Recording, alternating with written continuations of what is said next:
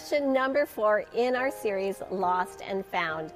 You know, we really have two foundational scriptures in this series. The first one is from Matthew 16 25, where Jesus says, When we lose our life, that is when we find it.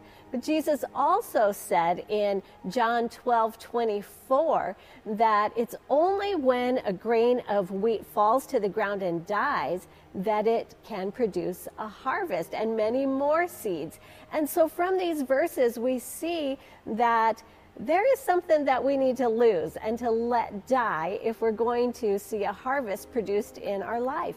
And our sinful fleshly nature, we all have it, needs to be put to death so that we can experience the harvest of God's nature and His fullness in our lives. That's the life He wants us to find. And last week, we started talking about the fact that our fleshly nature loves to gravitate to fear and hold on to fear. But we don't have to choose to give in to fear, to accept fear, because the Spirit of God lives in us to enable us and empower us to have victory over our fleshly nature, victory over that fear. And so today, Sarah is joining me, and I'm so excited that she is. Happy to be here. And she has really walked through a journey of fear. And in one of our prior series, she shared a little bit about the um, your son's medical mm-hmm. condition and things that you've walked through with yeah. that and seen God work in his life. But we haven't so much talked about your process in that of dealing with fear. Yeah. And that's what we really want to focus on and hear from you today. And I know that there would be some people watching who hadn't heard any of your story. So why don't we just back up for a moment and okay. just give a little bit of the background of what Owen was dealing with as mm-hmm. far as mm-hmm. his health. And then you can share with us your process in the midst of all of that. Yeah, so for those of you that don't know our story, um, our son was diagnosed with a multitude yeah. of severe, life threatening food allergies, in addition to many other allergies and dysfunctions in his immune system. And then when he was three years old, we discovered a tumor in his head. Right. So there were plenty of opportunities for us to be taken by fear at that point. Right. So he had all of this stuff going on and and you always think about the the process for him. Right. But tell us about your process. Yeah, so you know, I remember there was one time that we were together. We didn't even live here yet. We were visiting you guys. And we were in your kitchen one evening after the kids had gone to bed, and it was just evident, let's say, to put it mildly, to everyone around me that I was just bound up in fear. Like there was no other way to phrase it. And um, we sat down in the kitchen, and you said, Sarah, what are you so afraid of? And my thir- first thought was, what do you mean what am I afraid of? I have this whole list. I, am afraid of this and that and all these things. And, you know, they just come out. And you said, you know, you need to make a list. And at first I thought, okay, I like lists. Like, I'm a list girl. I could get on board with that. And so you said, make a list of every single thing that you're afraid of, no matter how big or how small. I want you just to write it all down. And I'm thinking, okay, like, I'm not sure how this is going to help my situation here. Like, this is life and death day in and day out. Um, but then you said, on the other side of the paper, to go to the Word yeah. And find a scripture that speaks to each fear and to do that for every single one. And I just thought, uh, this is not what I need right now. Like, I need answers, I need healing. But okay. And so after we had gone back home, I was able to find a quiet moment and I got out a pad of paper and I got out my Bible and I just started writing. And you know, when you allow yourself to go there in your right. mind, those fears just they Yeah. come at you fast and so i'm writing as fast as i can you know what if what if my daughter feels neglected because i'm giving all of this time and t- attention and care to our son who needs it for medical reasons and what if she grows up neglecting or feeling like i've neglected her what if she resents me for it later in life and what if what if I have to sign him up for school and he has to? I mean, I would sign him up for school, but what if I'm not there all day Right. checking all the food labels? What if he can't read yet? And who's going to keep him safe if I can't do it? And what if somebody's negligent? What if somebody doesn't pay attention? And you know, your brain is just going so fast, and then it's getting worse and deeper and deeper. And well, well, what if God doesn't protect him? What if God doesn't heal him? What if God doesn't love me enough to intervene on my behalf? and there it was Yeah. and that that was the deepest fear what if god doesn't love me enough to intervene on my behalf what if my life and my problems are so in, insignificant to god that it just doesn't matter to him. And you know i didn't even realize that those fears had taken root in my heart. I was totally totally unaware of that. Right. And God is just so good to reveal those things to us. I think so often we have underlying fears that we're not even aware of. But when we involve God in our process and start talking to Him about it and pouring out our fears to Right. Him, you know, we've said in this series that that opens the door for Him to get involved Yeah. But it opens the door for him to speak to us, for him to show us clearly what's really going on and what some of those fears are that we didn't even know. And he's so good and loving to just gently show us that Yeah. because he wants to bring freedom right there. He wants to bring healing in our hearts. He wants to bring a harvest Yeah. of his nature in us. Yeah. But sometimes we we close the door to that because we don't ever open the door to let God show us what's going on. So that was so Right. powerful that you actually did that, even though you thought I was crazy. you did it. So, with this new revelation that God gave you, showing you what that deep Mm-hmm. underlying fear was, what did you do with that?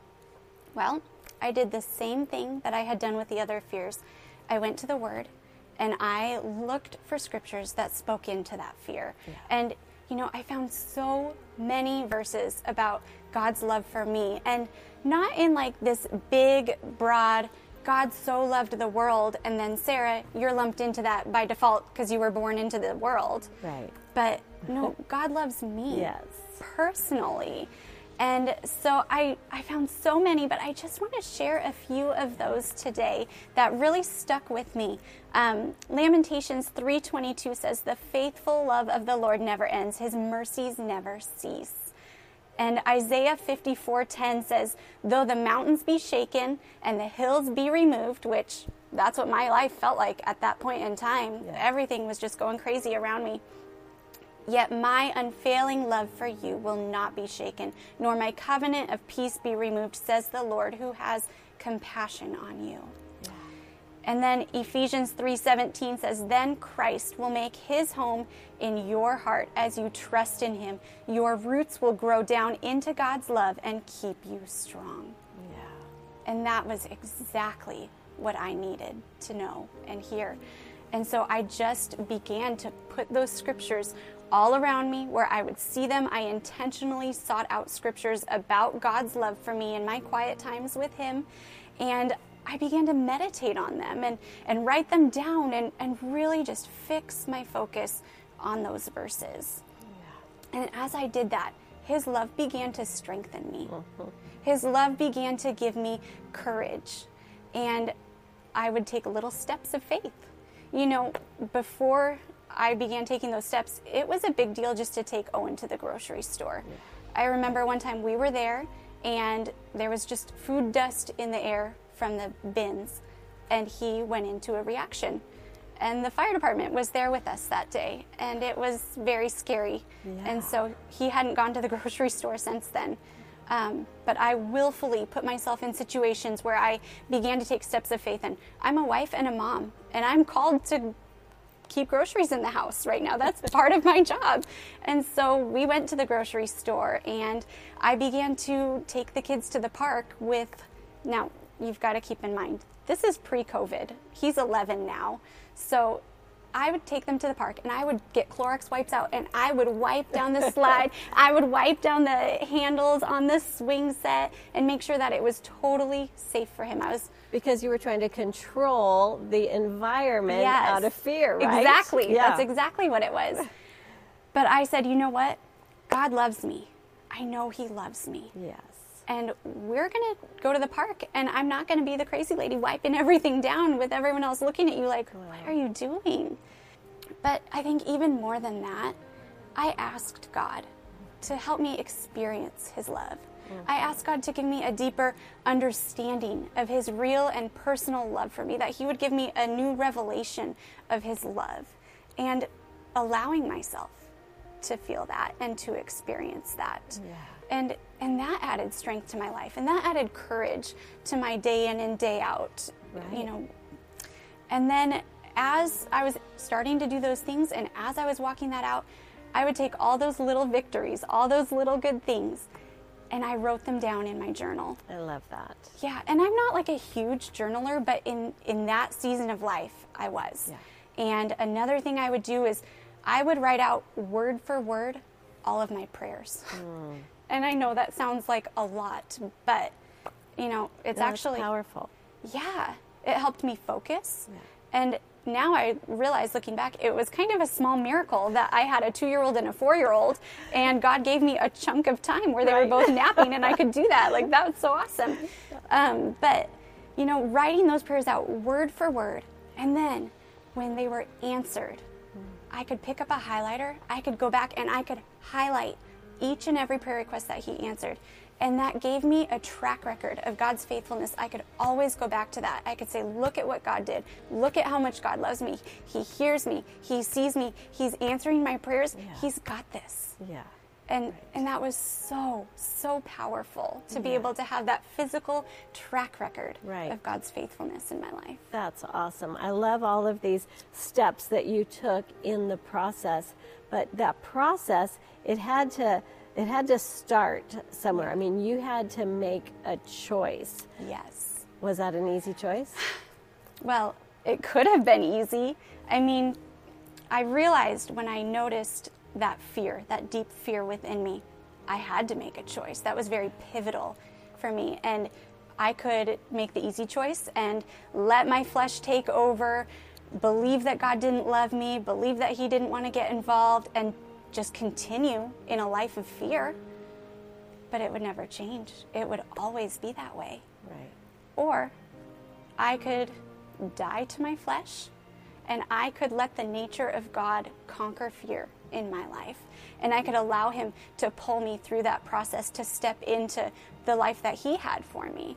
Right. And so I chose to trust His love and to begin taking those steps. Yeah. And you made the choice to start the process. The the process doesn't start with I'm going to die to my oh, flesh. no. And I- it, it's not always an easy start to that process, but you did it by simply starting with your list, pouring out your heart to God, pouring Yeah. out the fears, getting totally honest with Him, and then letting Him speak to you through His Word. Yeah. And that is so awesome. That's how the process starts. Right. And I love that we can we can just come to God even when we're afraid. We don't have to get the fear all cleaned up Right. before we come to him. Right. And we come as we are, we're honest with Him, we open our hearts, and then He comes in and He works in our lives. And so now, looking back, you've seen a harvest produced in your life. What's the harvest you've seen? Yeah, I have. I think the first thing that I would pick up and say, this is the fruit of that work, would be to know that it's okay to be in the process. It's okay to not be perfect. You can have good days and you can have bad days. And I know that those good days and bad days don't dictate the condition of God's love toward me. Mm-hmm. He loves me the same every single day. Yeah. And And that has just built so much confidence in my life and in my relationship with Him. And another thing that I think has come out of that is just a closer relationship with God. Like I have drawn so close to Him, and, and like my relationship with Him is so much stronger as a result. And now I know I can go to Him with anything. I don't have to be afraid to come to Him. I don't have to think He doesn't care, or He doesn't see me, He doesn't love me. I know I can go to my Father with anything. Yeah. And I think being able to trust God with those things is huge. It is. I mean, before it was almost like, well, I can put this out there and I don't know what's going to happen. But now I have his track record of faithfulness. I have his word to rely on. I Right. know that God answers prayer. I know Right. that. Yeah. And it has transformed my life and my walk with him. Yes, I love that. God is so incredibly faithful. And when we open the door to Him, He comes and works in our life Mm-hmm. and produces a harvest beyond what we could ever imagine. Yeah. He's just waiting for us to open the door. Yes. And you know, like you said, we have good days and then sometimes we blow it. Right. and you know, last week in our session, we talked about Sarah and how she took control. She took matters into her own hands, but that didn't mean that God was done with her. Right. And it didn't mean that God was mad at her. Mm-hmm. And even on our bad days, we can remember that God is not mad at us. Right. He just wants us to come to Him and say, Lord, I blew it. I'm so sorry. I need your help and get back on track with Yeah. Him. And He'll just continue leading us forward if we let Him. And He just wants to be part of Right. everything we're doing. And if we let Him be part, He will produce such an amazing harvest in our lives. Yes, Letting go of parts of our flesh, our fearful nature, it's not a, a negative, horribly, just dreadfully difficult Yeah. thing. It is the easier thing to hold on to that, Right. but letting go of it produces so much more. It produces the life God wants us to find. Yeah. I am so glad that you shared your story with us today, and it just shows how this process works and that it's not just words, it is so, so true. And it's what God wants to do in all of our lives. Right. I want to ask you would you pray for everyone before we conclude today? Sure. Father, we love you and, and we just thank you that you love us. And God, right now, I just pray for every woman watching. God, I pray that you would reveal to each of us anything that has caused fear to take hold in our hearts. God, I pray that you would show us what those fears are and that you would give us your word to, to refute those fears, God, that you would draw women into their Bibles to, to look up those verses, God, that they would find scriptures that speak to those fears, God. And I pray as they do that, that your love would go deep into their hearts, God, that their roots would grow down deep into you, God, and that your love would strengthen them, God, that they would know how high and how wide and how deep your love is for them, God. And Father, as they go through this process, I pray that that your love would carry more weight, would carry more significance in their hearts and in their minds than any reason to worry or fear, God. Father, I pray that your love would cast fear out of their lives, that fear would have no hold on the women anymore, God. Father, I pray that that you would give them time and opportunity to sit down and take the time to put in the work because I know, God, that when we do our part, you are so faithful. You show up and you do your part, God, and you set us free from the bondage of fear. God, I thank you for that. I thank you for what you are doing in women's lives, even right now, God. I believe that you are at work. And God, we thank you. Thank you for what you're doing, God. You are so good. Thank you for your incredible love for us. May everyone watching this video have a deeper understanding of your very real and very personal love for her. In Jesus' name, amen. Amen. Amen. Thank you so much for sharing. And also, one thing we didn't mes- mention is that Owen has seen quite a healing in he his has. body. Yeah, it's. I mean, God is just so good. You know, I mentioned he had a lot of food allergies Well, he had 18 life threatening food allergies, and of those, 17 have been healed. They are gone. Yeah. And there's just one we're waiting on, but we know God will finish what He started. Yes, absolutely. He is faithful. And just as God has worked so beautifully in Sarah's life, He is faithful to work in yours as well. We hope you have been encouraged today. Now, stay tuned for some discussion questions.